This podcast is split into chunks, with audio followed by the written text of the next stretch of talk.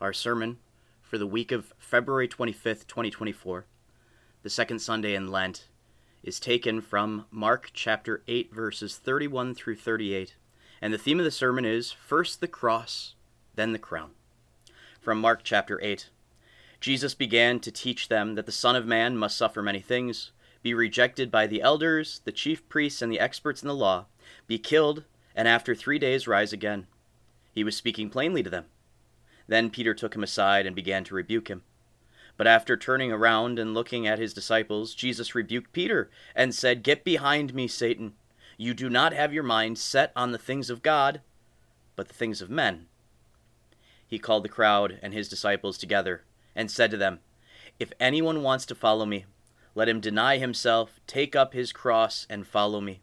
For whoever wants to save his life will lose it but whoever loses his life for my sake and for the sake of the gospel will save it. After all, what good is it for a man to gain the whole world and yet forfeit his soul? Or what can a man give in exchange for his soul? In fact, whoever is ashamed of me and my words in this adulterous and sinful generation, the Son of Man will also be ashamed of him when he comes in the glory of his Father with the holy angels. The word of the Lord. What did you expect when you became a Christian? What did you expect that Christian life to be? D- did you expect it to be easy? Did you think you'd be getting your way often? Probably not. But we find ourselves questioning God's will at times, don't we? Maybe we don't say it with our words, but we get frustrated when things don't go our way. And so we go to God's Word with a question Why is there suffering? In the life of a Christian. This section, it falls right in between Peter declaring his faith that Jesus is the Messiah and Jesus taking three of his disciples up the mountain of transfiguration to see his glory. Jesus begins teaching his disciples here that he must suffer, die, and rise. This is a summary of God's plan of salvation. This is the good news of the gospel in a nutshell. But I want to talk a little bit more about that word must. Jesus has used it before. He stated that he must go to Jerusalem, and now he's saying he must suffer, die, and rise. That word must comes with a sense of duty. I remember back in 2001, after the terrorist attacks at the World Trade Center, a lot of people, especially young men, felt it their duty to enlist and defend their country but this word must also comes with a sense that what is about to be done is not necessarily pleasant.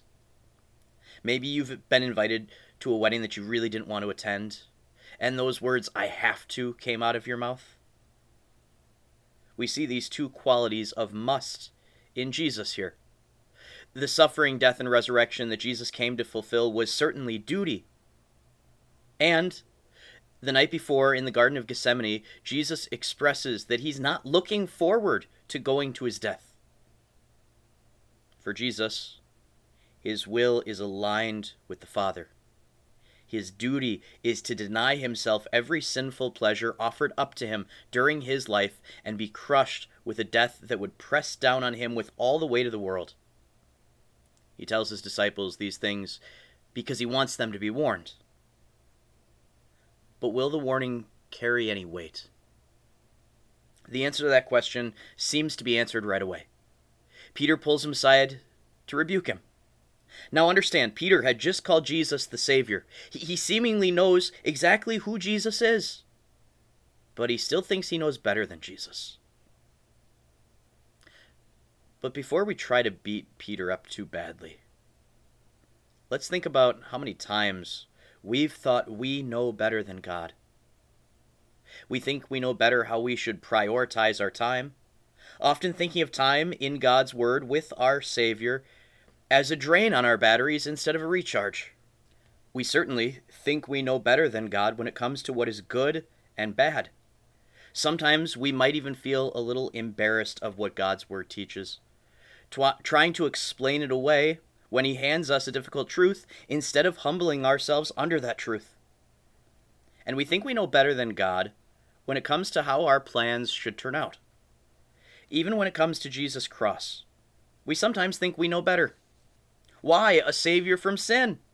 Why not a savior from natural disasters, or from corrupt bosses and leaders, or, or from family strife?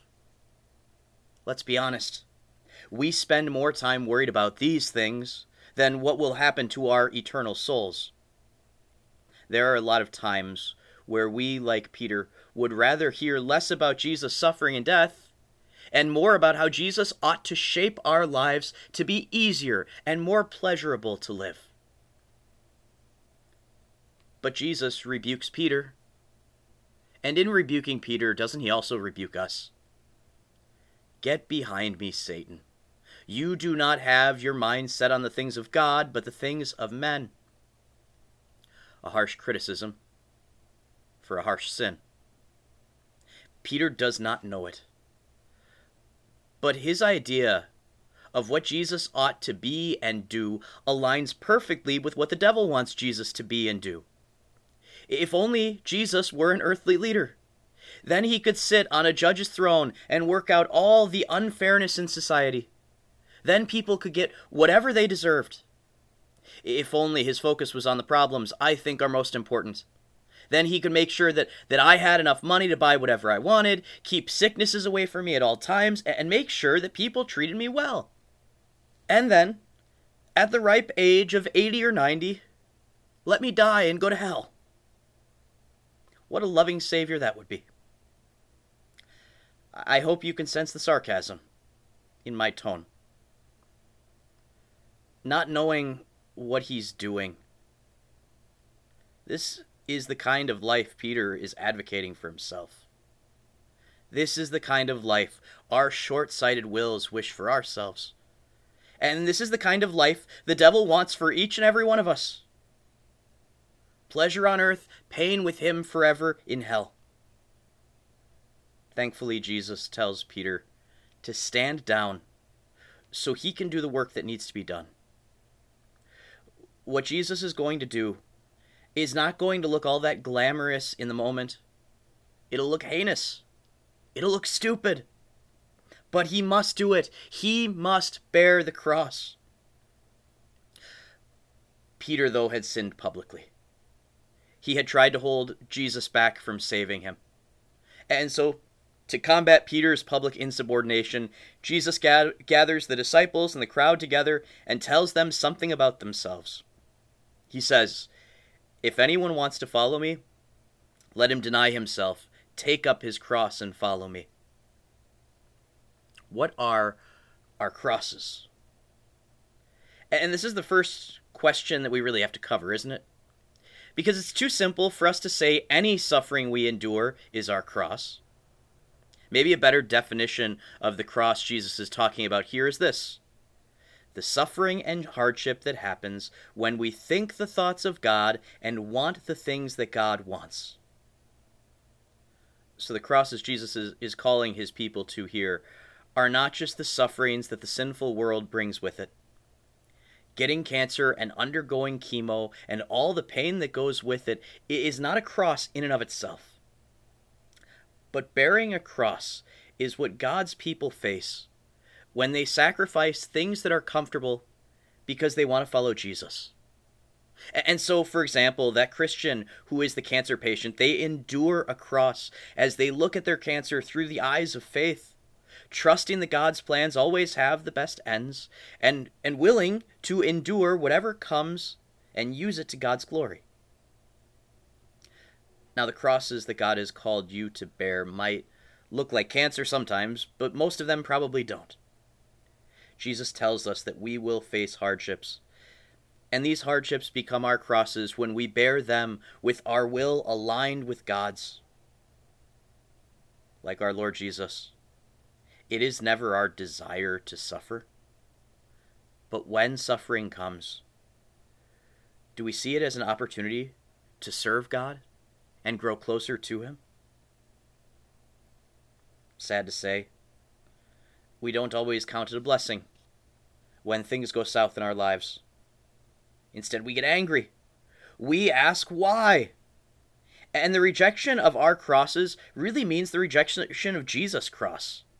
He says, In fact, whoever is ashamed of me and my words in this adulterous and sinful generation, the Son of Man will also be ashamed of him when he comes in the glory of his Father with the holy angels. If we have no desire to carry our crosses, it means we don't really value what Jesus has done for us. When we become fixated with getting out from under our crosses by any means necessary, even sinful means, we're too focused with saving our lives. And to better understand what Jesus is saying when he's talking about saving your life or losing your life, he's not talking about living or dying. He's talking about which life is more important. Which one are you going to put all of your eggs into its basket? This life or the next? Thankfully, this is why he goes. He suffers without flinching or doubting or trying to get out of it because of our failure.